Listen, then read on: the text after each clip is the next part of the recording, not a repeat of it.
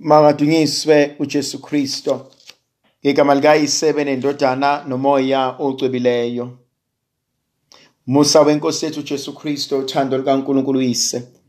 Ubuzalwane ngomoya ocwebileyo makube kini nonke. Namhlanje bazalwane, ngifisa sibuke incwadi yevangeli njengoba ilotshwe uJohannes umpostoli.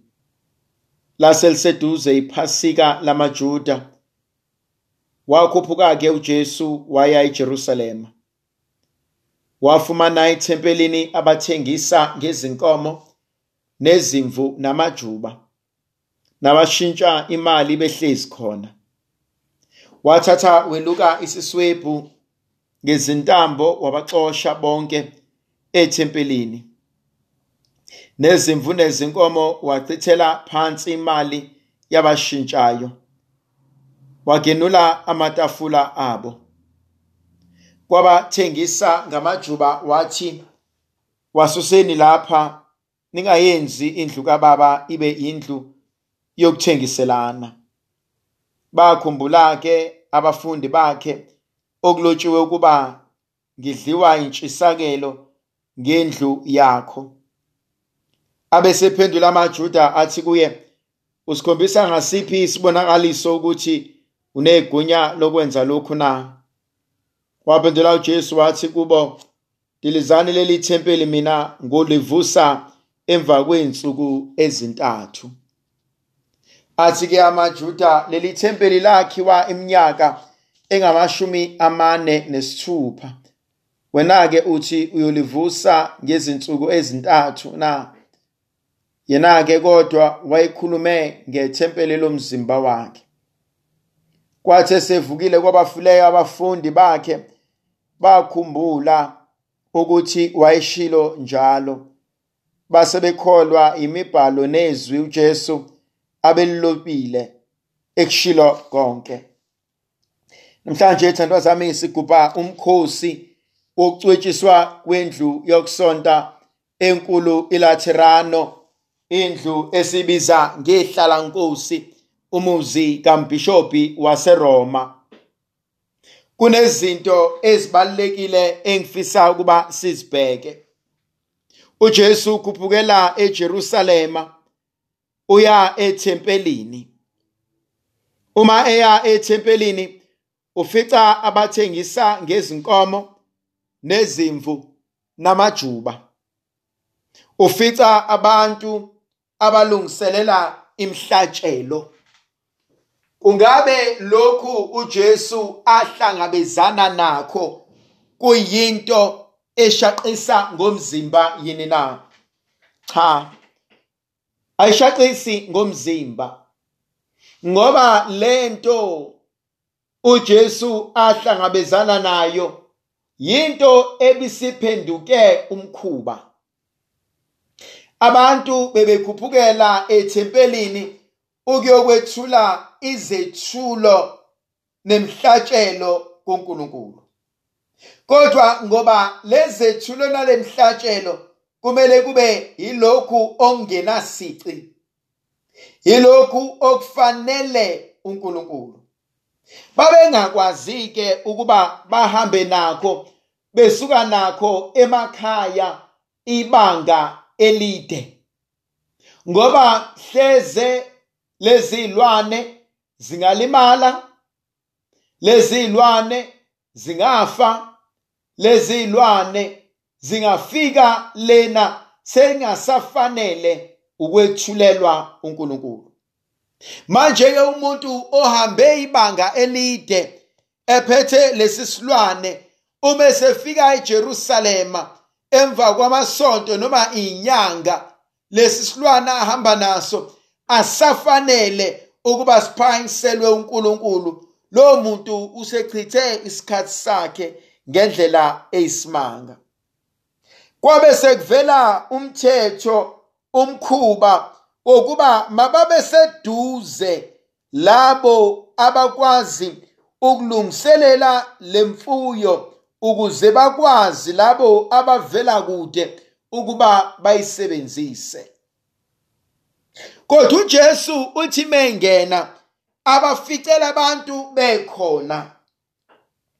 Ukubakhipha kwakhe ebakhiphela ngaphandle kungenzeka ukuba sebengene baze bagamanxa kungenzeka ukuba sebehlalele inkonzo yemhlatshelo babalekela inkonzo yokwazana noNkulunkulu. Into engifisa ukuyibalula ukuthi zikhona izinto ezinhle othola ukuba sesizenze kwaze kwagamanxa saze sabalekelwa yiqiniso likaNkuluNkulu. Umhlatshelo awunalutho kodwa uma sesiyenza imhlatshelo sesikhohlwa uNkulunkulu wemihlatshelo kunenkinga.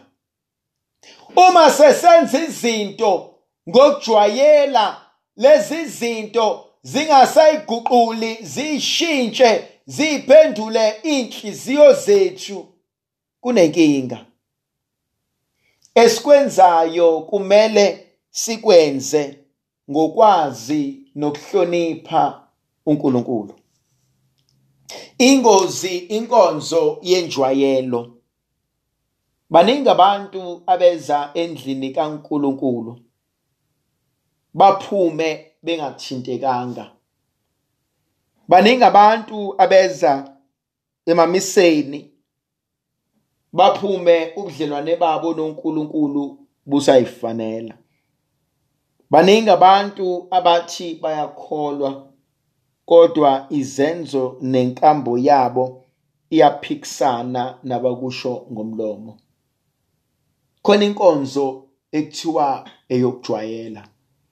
Inkonzo yenjwayelo ingozi ngoba size senze nezinto singanaki. Size senze namaphutha singanaki. Ingakho kubalekile ukuba sifunde ingakho kubalekile ukuba sizijube ekutheni kukho konke engikwenzayo Nkosi. Angize singafiki isigaba la sengenza khona ngokujwayela.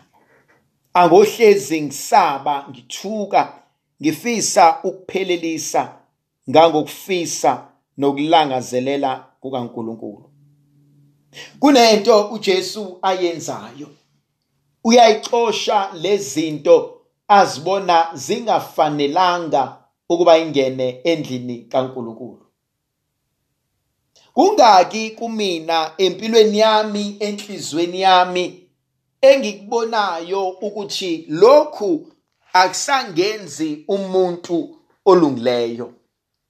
Lokhu kulisana nokholo lwami. Lokhu kuphikisana nalokhu engikholelwa kukona. Kunezinto esazenza. Ngalesa sikhathi zazizinhle. Ngalesa sikhathi zayithandeka. Kodwa ngokuqhubeka kwempilo ngiyabuka ngiyaqonda ukuthi lokhu akuhambisani nalokhu engikholelwa kukona. Kubalekile ukuba ngibukisise kahle ngihlenge kahle ngihlele futhi ngizibuke ngiziphendule ngizilungise ukuba lokhu engikwenzayo kusahambelana yini nentando kaNkuluNkulu. Baningi bayakholwa. Kodwa inkambo yethu ayihambisani nokukholwa kwethu. Baningi bazitshela ukuthi bazana noNkulunkulu kodwa emaqinisweni onke abantu ongathi bayakholwa nalokhu esikwenzayo kuyamjivaza. uNkulunkulu. Ngakho ke kubalekile ukuba ngenze spring cleaning. Kubalekile ukuba ngilungise kubalekile ukuba ngixoshe kubalekile ukuba ngikhuculule insila engingayidingi. Kubalekile ukuba ngizibukisise mina uqobo lwami. Ngicele uNkulunkulu angihlambulule angihlanze. As umndeni kubalekile ukuba sihlale phansi sibuzane ukuba lokhu esikwenzayo kuyasiyisa yini phambili. Lemkhuba esesijwayele iyasinika yini inqubekela phambili. Makasibusise uNkulunkulu somandla. Makasivikela asikhanyisele asinikeze amandla negrasiya lakhe ngegama likayise benendodana nomoya ocwebileyo amen. Ngiyakhuleka kuwe nkulunkulu wami. Ngiyakuthanda ngenhliziyo yami yonke. Ngiyakubonga ngoba ungilonde kulobu busuku. Konke engizakwenza namuhla ngizokwenzela ukudumisa nokuthanda wena. Konke ukuhlupheka okungangivelela ngizokubekezelela ngenxa yakho. Ngihlawule ngakho izono zami. Ngithanda ukuzuza iziyekelo ezizuzeka ngemkhuleko nangemsebenzi yami. Baba nkosi ngilonde futhi nanamuhla. Ulonde nabo bonke engifanele ukubakhulekela. Ungisize ngixwaye konke ukona. Sicela ngenkosi yethu uJesu Kristu indodana yakho ephilayo ibusa kanye nawe nomoya ocwebileyo nenkulunkulu munye izikhathi ngesikhathi. Amen. Makahlahlamelise uNkulunkulu somandla makasilondoloze asivikele makasikhanyisela sinikeze amandla negrasiya elidlula ukuqonda konke. Ngegama likayise benendodana nomoya ocwebileyo. Amen.